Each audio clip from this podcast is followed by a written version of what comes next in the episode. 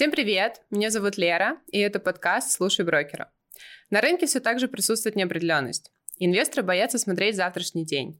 Что будет с нашими активами? Вопрос, который волнует каждого из нас. Валюта. Надежное ли место для хранения? Докупать на просадке? А что покупать? Какие риски? А что вообще будет дальше? Для того, чтобы получить ответы на все эти вопросы, сегодня у нас в гостях признанный эксперт в управлении клиентским капиталом, экономический обозреватель, человек, который за 14 лет успешной работы прошел почти 4 кризиса, ну, с учетом текущего, и знает, как действовать в сложных ситуациях, и, несмотря на все это, продолжает инвестировать в фондовый рынок и при этом зарабатывать. Сегодня на студии директор филиала Вячеслав Абрамов. Слав, привет. Лера, привет. Как твои дела? Ой, прекрасно.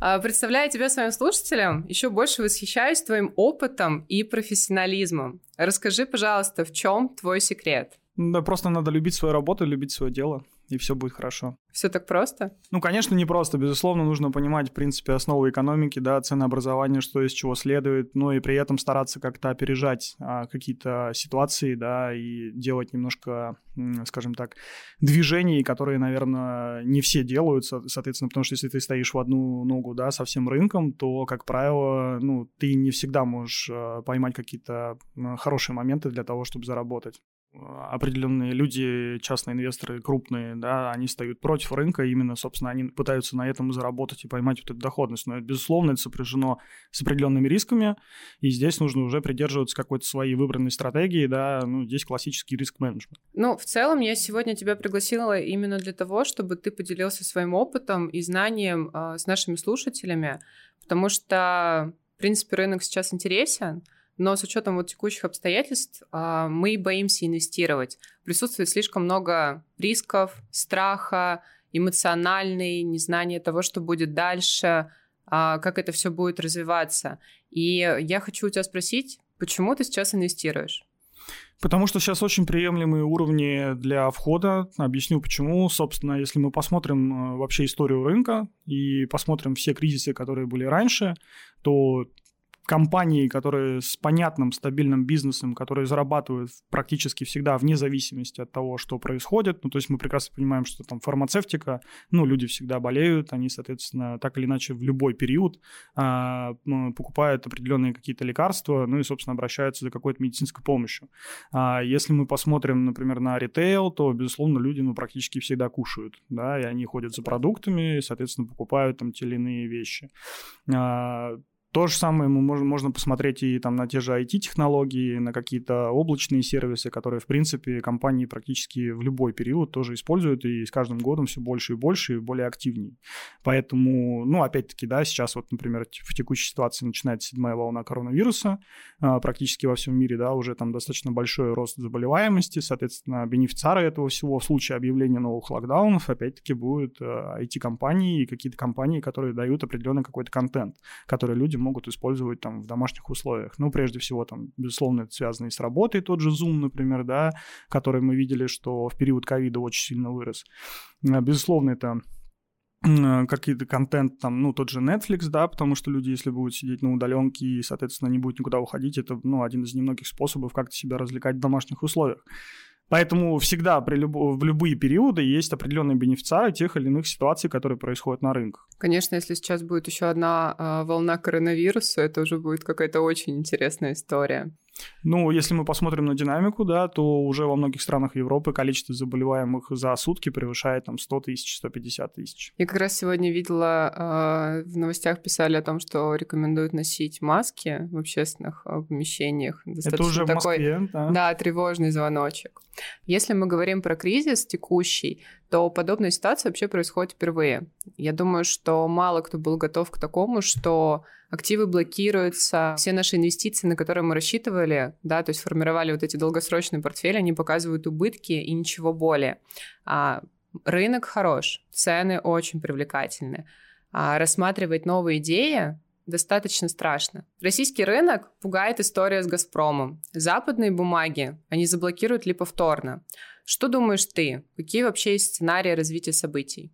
Ну, если мы говорим про развитие событий в целом в экономике, то есть, безусловно, базовый сценарий, есть там более консервативный, ну, там один, наверное, похуже, чем другой. А смысл в том, то, что, ну, в любом случае, по итогам этого года с высокой вероятностью мы будем наблюдать падение ВВП, да, в каком процентном соотношении пока вопрос открытый. Базовый сценарий предполагает падение там порядка 8%. Ну и более там жесткий сценарий, наверное, там на уровне 10. А, я все-таки смотрю на текущую ситуацию а, в неком смысле, наверное, выражусь так, позитивно. Почему? Потому что ну, сейчас уровни компании, сколько они стоят котировки, а, на таких значениях, что компания, в принципе, генерит гораздо больше денежный поток и производит действительно там какую-то продукцию, которая в любом случае, ну, компания не может стоить столько дешево. То есть потенциал возврата к прежним значениям там на горизонте, там, понятно, это может быть не быстро, мы не знаем, насколько сильно долго ситуация затянется, но если мы ориентируемся там по классическим инвестициям на срок хотя бы 3-5 лет, то очень высока вероятность, то, что рынок вернется к прежним значениям, ну и какие-то компании локально, которые, ну, например, те же IT или экспортеры, они сейчас, безусловно, страдают. Ну, там, например, IT-компании, они получают поддержку от государства, да, мы все это знаем, там определенные налоговые льготы, а, низкие кредиты, ну и так далее, да, соответственно, поддержание бизнеса, выплату заработных плат, ну и какие-то новые а, проекты.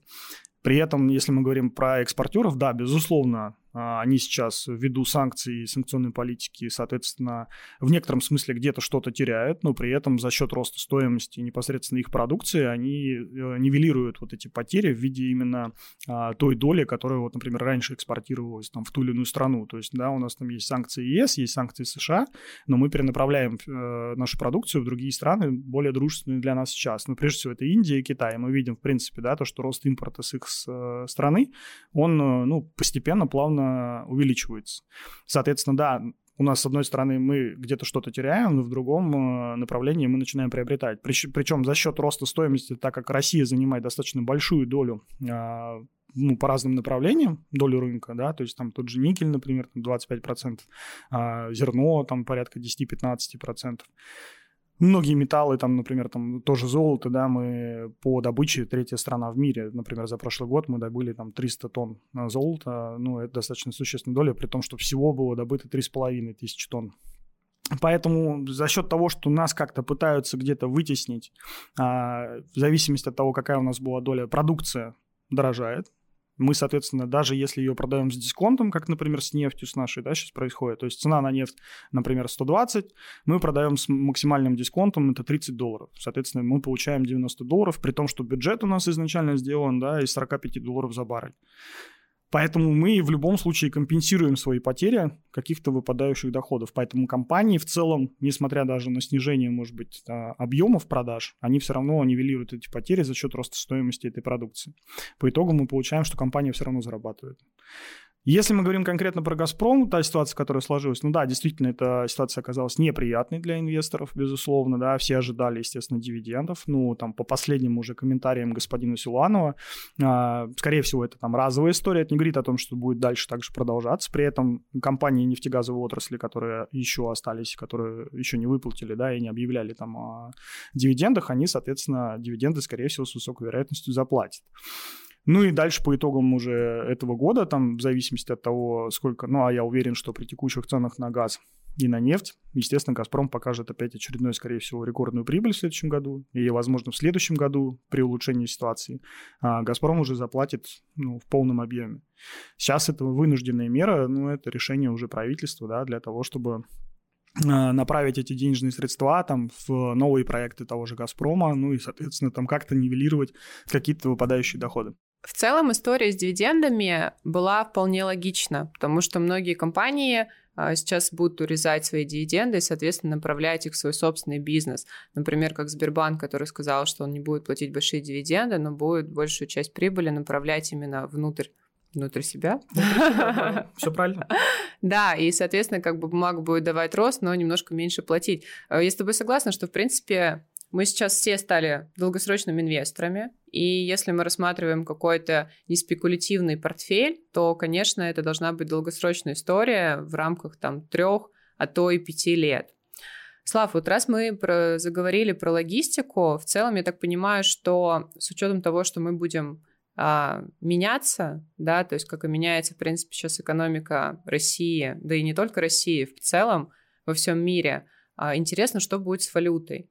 Да, с учетом текущего курса. Мы все понимаем, то, что это искусственный курс, он никому не выгоден, а, но какие прогнозы вообще по нему и как мы можем сейчас ориентироваться, вот от чего зависит нынешний курс нашей валюты? Ну, я бы здесь, наверное, все-таки сказал, что он не искусственный, он действительно реальный ввиду определенных причин, а из чего он, собственно, формируется. Это баланс спроса и предложения. Учитывая то, что у нас, э, по последним данным, которые недавно опубликовал ЦБ, рекордный профицит бюджета, то есть у нас рекордный приток валюты, при этом у нас очень сильно сократился импорт, да, ввиду, опять-таки, определенной ситуации, которая у нас произошла. А, естественно, просто, ну, опять-таки, валютные ограничения у нас разные были, соответственно, определенные меры правительства там в части там перетоков капитала в заграничные, на заграничные счета, все это, естественно, было на определенный период а, очень сильно ужесточено, но а если мы посмотрим сейчас, то есть на рынке просто элементарно отсутствует спрос на валюту. Почему? Потому что вводятся отрицательные валютные ставки. Почему они вводятся? Потому что банки, например, уже да, в текущих реалиях с учетом санкций не могут размещать эти деньги а, в какие-то инструменты, там, чтобы хотя бы как-то что-то себе зарабатывать. Соответственно, фактически валютные а, все средства, они несут убыточную позицию ввиду вот этих санкционных ограничений. Понятно, что а, не у всех банков, скажем так, есть блокировка, да, на какие-то там э, операции. Но в большинстве своем основные, да, банки, они, естественно, находятся под санкциями, ничего с этим сделать не могут. А ввиду этого, соответственно, банки идут на некие вот такие э, ужесточения условий по обслуживанию валютных счетов. Ну, прежде всего, это, наверное, на текущий момент пока касается юридических лиц. А, ввиду того, что, собственно, спрос на доллары, ну и в том числе и на, на евро отсутствует, а, то поэтому и такой курс, потому что вот буквально недавно был налоговый период, соответственно, компании-экспортеры, которые у нас зарабатывают в основном в валюте, они, естественно, а, продавали доллары для того, чтобы заплатить, ну и валюту вообще, для того, чтобы заплатить налоги. Естественно, это все очень сильно сказывалось на рынке, потому что покупателей просто на рынке не было. Ну, глобально там особо сейчас э, компаниям валюта не нужна, потому что они не могут ничего за нее купить. Импорт сократился, сейчас настраивается параллельный импорт, то есть, да, уже какие-то идут поставки э, разной продукции потихонечку. Соответственно, по заявлениям правительства с высокой вероятностью параллельный импорт будет уже отлажен там все цепочки ближе к осени. И вот когда осень, собственно, настанет, и когда все, ну, там, импорт будет наращиваться, то спрос на валюту появится, и это естественным образом э, ослабит рубль и приведет э, доллар к его каким-то более-менее реальным значениям, ну, именно в ситуации, когда есть э, баланс спроса и предложения. Поэтому я думаю, что, ну, учитывая заявление э, властей на том же Питерском экономическом форуме, который недавно проходил о том, что для них приемлемый курс 70-80, то с высокой вероятностью мы к этим значениям придем. То есть относительно текущих уровней, там, да, порядка 40-50% роста. Как может еще воспользоваться разные компании текущей ситуации? Ну, соответственно, если у них рубли есть, а, например, мы можем взять «Газпром», да, потому что в чем его особенность? Он фактически сейчас стал продавать газ за рубли. Делается это все через «Газпромбанк». Компании там открывают счета, заводят евро, продают его, ну или там доллары, и, соответственно, ну фактически мы сразу в моменте конвертацию проходим. Э, учитывая то, что государство разрешило не продавать э, невалютную выручку, да, то есть, ну, поступили ослабления, то есть э, юридические компании, все юрлицы, которые, в принципе, так или иначе вели какую-то внешнеэкономическую деятельность, связанную с валютой, они могут ее до конца года не продавать, спокойно держать. Как можно элементарно нивелировать какие-то свои доходы, Э, выпадающие, да, как-то перекрыть вот эти вот возможные образовавшиеся дыры. Ну, очень просто, можно просто подержать валюту, если она девальвируется там на 40-50%, а в принципе все этого ожидают, да, то это очень поможет а, как-то залатать те пробоины, назовем это так, да, которые возникли. Ну и здесь еще будет просто естественный спрос на валюту ввиду восстановления импорта, то есть продукцию, которую начнут поставлять, но в любом случае с высокой вероятностью она будет продаваться за доллары. Мы так или иначе в любом случае переходим еще и на расчеты в национальных валютах с рядом других стран. Да, в рамках БРИКС, скорее всего, будет. Ну, вот буквально недавно Индия объявила о том, что она уже будет да, делать какие-то, э, ну, продавать свои товары, соответственно, за рупии индийские. У нас э, очень э, наращивается доля э, взаимной торговли, там, торгового оборота с Китаем. Соответственно, да, с высокой вероятностью это там часть платежей проходит в юанях, и эта доля постоянно растет. То есть, если, например, раньше эта доля там была не более 10%, то сейчас эта доля уже доходит там, до 20% и, там, и становится больше. При этом золотовалютные резервы непосредственно нашего Банка России на 20% уже состоит из китайских юаней. Поэтому стоит ожидать, что, понятно, там мы, наверное, к тем прежним уровнем в потребности валюты, возможно, не вернемся. И, в принципе, да, ну, сейчас происходит такая ситуация, что начинается такой передел а, финансовых а, отношений, ну, и торговых отношений, да, между странами. А, все понимают, что текущая ситуация беспрецедентная, и у всех возрастают риски в случае, если там кто-то кому-то не угодит, то у него могут заблокировать счета и золот, э, золотовалютные резервы, соответственно, да, у там каких-то стран то в этом случае ну, доля доллара плавно, постепенно там, в мировом обращении будет снижаться. Да, сейчас она на уровне 50, ну, будет, наверное, скорее всего, там, в течение ближайших 10 лет, может быть, уйдет там в сторону 40. Понятно, что никто не будет отказываться от э, расчетов в долларах и евро, но, тем не менее, там, доля его там плавно будет снижаться, и, в принципе, за последние там 8 лет она снизилась с 60 до 50. Вот, поэтому такая тенденция может продолжиться. У нас же, ну, опять-таки, как я уже только что сказал, то есть с высокой вероятностью а, спрос восстановится потихонечку, и курс придет где-то к отметкам там 70-80 на конец года, я думаю, в, этих, а, в этом диапазоне он будет. Как будет дальше сказать сложно, все будет зависеть от того, ну, опять-таки, как, что будет происходить на мировой арене, войдем ли мы в рецессию вместе со всеми, или все-таки мы уже там будем, да, обособлены от всех э, ввиду текущей ситуации. В принципе, весь негатив, который только возможно, он уже заложен в э, наши рынки, в котировке. Ну, наверное, может быть, еще что-то там придумают, какое-то, да, там новые какие-то жесткие ограничения. Но я думаю, что все, в принципе, основ- основное то, что могли сделать против нас, наверное, уже в большей степени сделали. Поэтому, опять-таки, если смотреть там на наших э, друзей, дружных стран, то в соотношении у нас получается там 6 миллиардов против одного. Ну, то есть у нас рынок сбыта потенциально очень большой.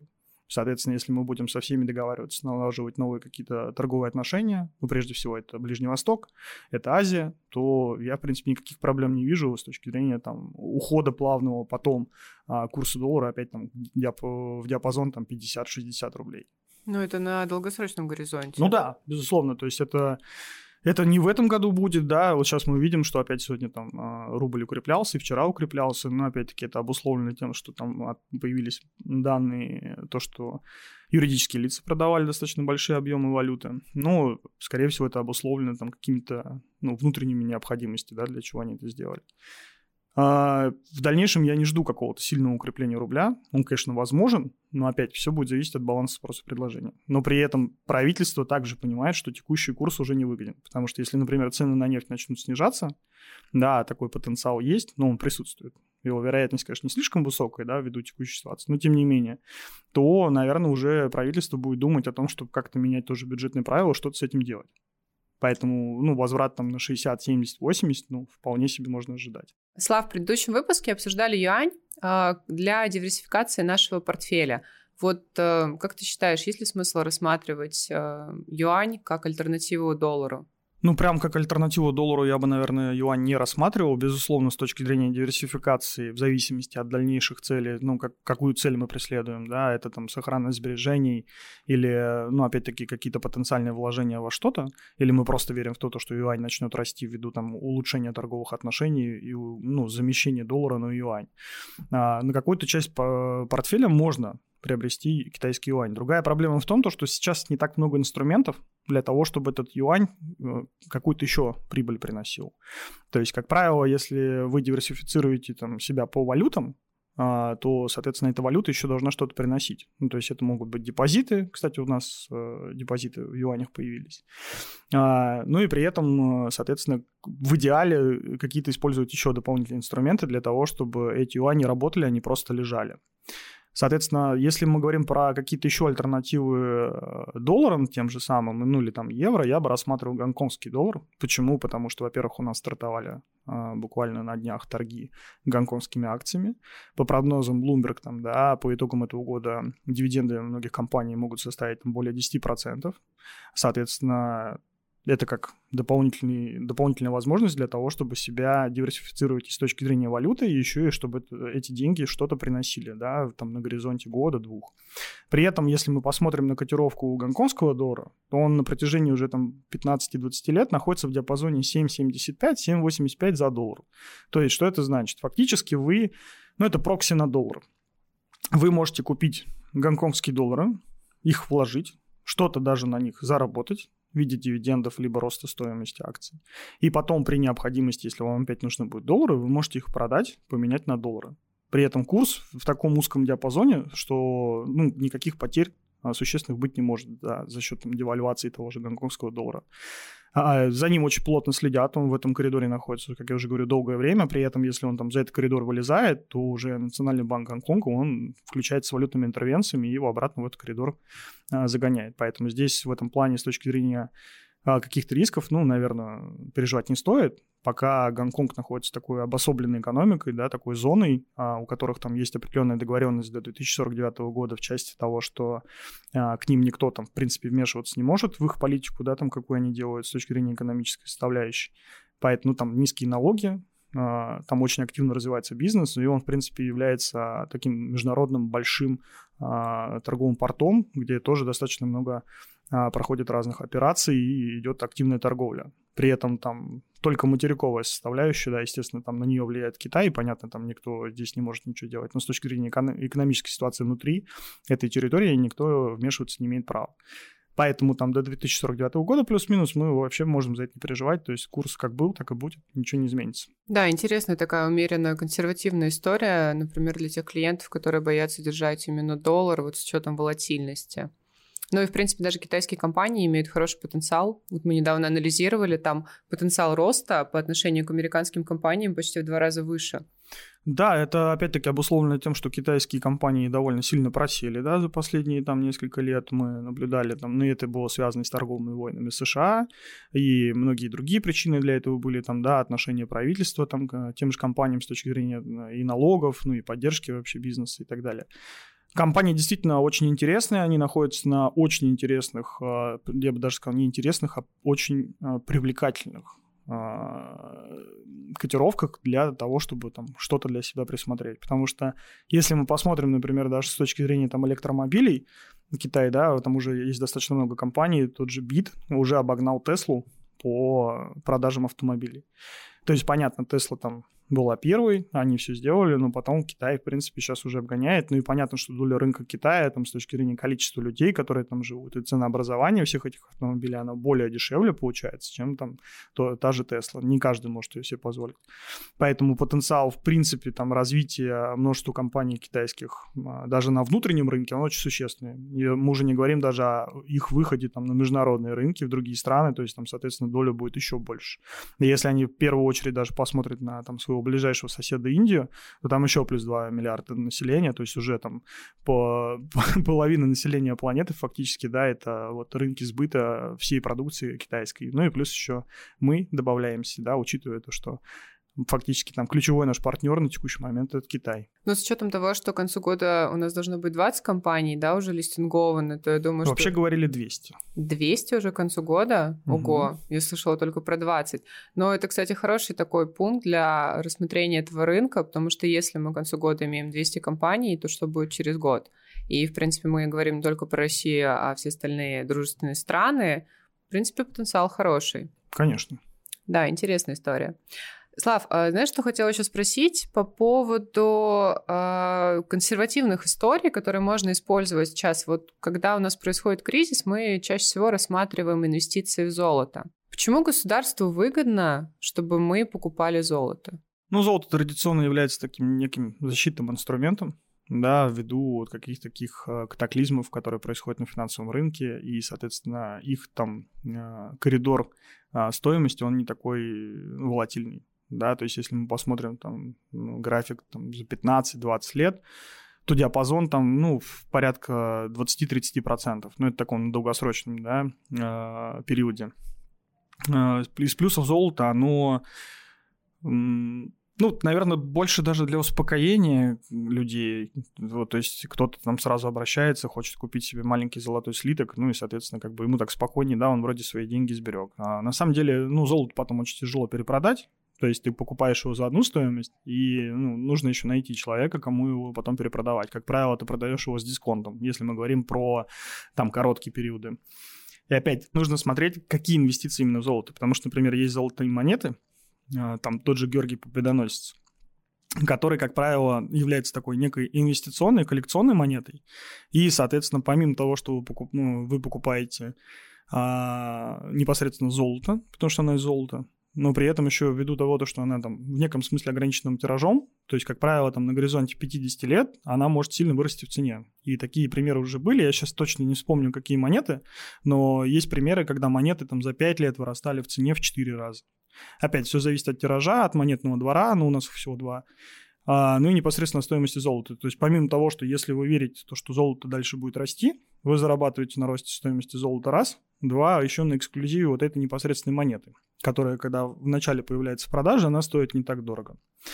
Поэтому, если вот рассматривать для себя какие-то инвестиции в золото, так называемые, да, то лучше это делать через какие-то такие а, монеты. Ну, это правда получается очень долгосрочная история, причем, я так понимаю, надо рассматривать на горизонте больше, чем 10 лет. Ну, не обязательно, как я уже говорил, бывают примеры, что там через 3 года, через 5 лет монет сильно вырастает. Бывает даже ситуация, когда через год может вырасти. Просто здесь уже инвестиционная привлекательность той или иной монеты и тираж, потому что они там выпускаются не очень большим тиражом, и, соответственно, там по мере того, как они, он распродался, появляются еще какие-то коллекционеры, еще какие-то люди, желающие, ну, приобрести эту монету, она уже начинает на вторичном рынке дорожать. Ну и здесь еще, если плюсануть сюда, что может и сама котировка золота вырасти, вот сейчас она там находится там, на уровне 1900. Ну, то есть если мы представим, что, например, будет там стоить на 10% дороже, там 200 в этом диапазоне, то, соответственно, ну и монета сама еще и в цене вырастет за счет роста стоимости золота. То есть здесь такой получается, как сказать, ну, двойной эффект и само золото, инвестиции, и еще и плюс вот эту эксклюзивность там, той или иной монеты. Но эксклюзивность монеты это какая-то точная история, или каждая выпущенная монета может быть эксклюзивной? Ну, она в любом случае, ну, понятно, не каждая, наверное, да, монета, она прям э, становится эксклюзивной, но, как правило, там эти монеты все тиражом 10 тысяч производятся. То есть, соответственно, если мы вот просто даже это количество посмотрим, там их не 100 тысяч э, производит, даже вот по 10 тысяч, и все время какие-то разные новые выпуски, по какие-то приуроченные каким-то определенным событиям или датам, соответственно, вот они имеют определенную инвестиционную привлекательность. На сегодня, возможно, как бы, да, мы можем не знать этого на 100%, но там через несколько лет это может как бы очень сильно проявиться, и, соответственно, здесь для тех, кто именно желает как бы инвестировать в золото, то я бы, ну, на свое усмотрение рекомендовал бы лучше такой способ, нежели напрямую золото, потому что сейчас оно стоит 1900, но учитывая политику ФРС США, там, да, текущую монетарную политику, инфляцию, э, сокращение баланса, то с высокой вероятностью золото в данной ситуации не будет дорожать, потому что, ну, обычно это работает наоборот. Тут, получается, ликвидности становится меньше, тем самым а, золото будет плюс-минус на тех же отметках. Но если мы прям войдем в период ну, очень такой сильной рецессии и прям нового кризиса, который может быть там сложнее, чем 2008 года, то там нельзя исключать, что золото может подрасти в цене, но опять-таки там не до каких-то космических отметок на горизонте там пара лет, но там на 200, на 2200 в принципе сходить может. Вот. Пока я, конечно, этого не ожидаю, и скорее думаю, что вот оно будет там болтаться в диапазоне 1800-2000 еще в ближайший там год. Будем смотреть на ситуацию на, на мировом рынке. Ну, здесь, да, я думаю, нужно время, где-то через год уже будет более-менее понятно. Ну и также еще стоит отметить, да, почему, наверное, какие-то вот эти послабления пошли. А, нужно все-таки поддерживать российские компании ввиду там новых санкций, которые на нас недавно вводили в отношении российского золота. То есть здесь просто идет тоже переориентация на внутренний рынок соответственно, чтобы компании продолжали свою деятельность, да, и, в принципе, там, а, добывали золото, им было куда его продавать, но здесь еще дополнительно есть а, внутренний рынок, который в некотором смысле поддерживает это. То есть мы помогаем нашим. Как обычно. Все логично. Согласна. В целом, наверное, обсудили все, что я хотела. Очень нравится, что ты всегда говоришь просто, о сложных вещах. Я всегда считал, на самом деле, то, что людям нужно максимально просто доносить ту или иную информацию. Спасибо, Слава, что сегодня был с нами. Спасибо, Лера. И это был подкаст «Слушай брокера». Материалы, представленные в данном выпуске, не являются индивидуальной инвестиционной рекомендацией. Финансовые инструменты либо операции, упомянутые в данном материале, могут не подходить вам, не соответствовать вашему инвестиционному профилю. ООО «Компания БКС» не несет ответственности за возможные убытки инвестора в случае совершения операций либо инвестирования в финансовые инструменты, упомянутые в данном материале. Акции, облигации, деньги, купоны. Слушай брокера.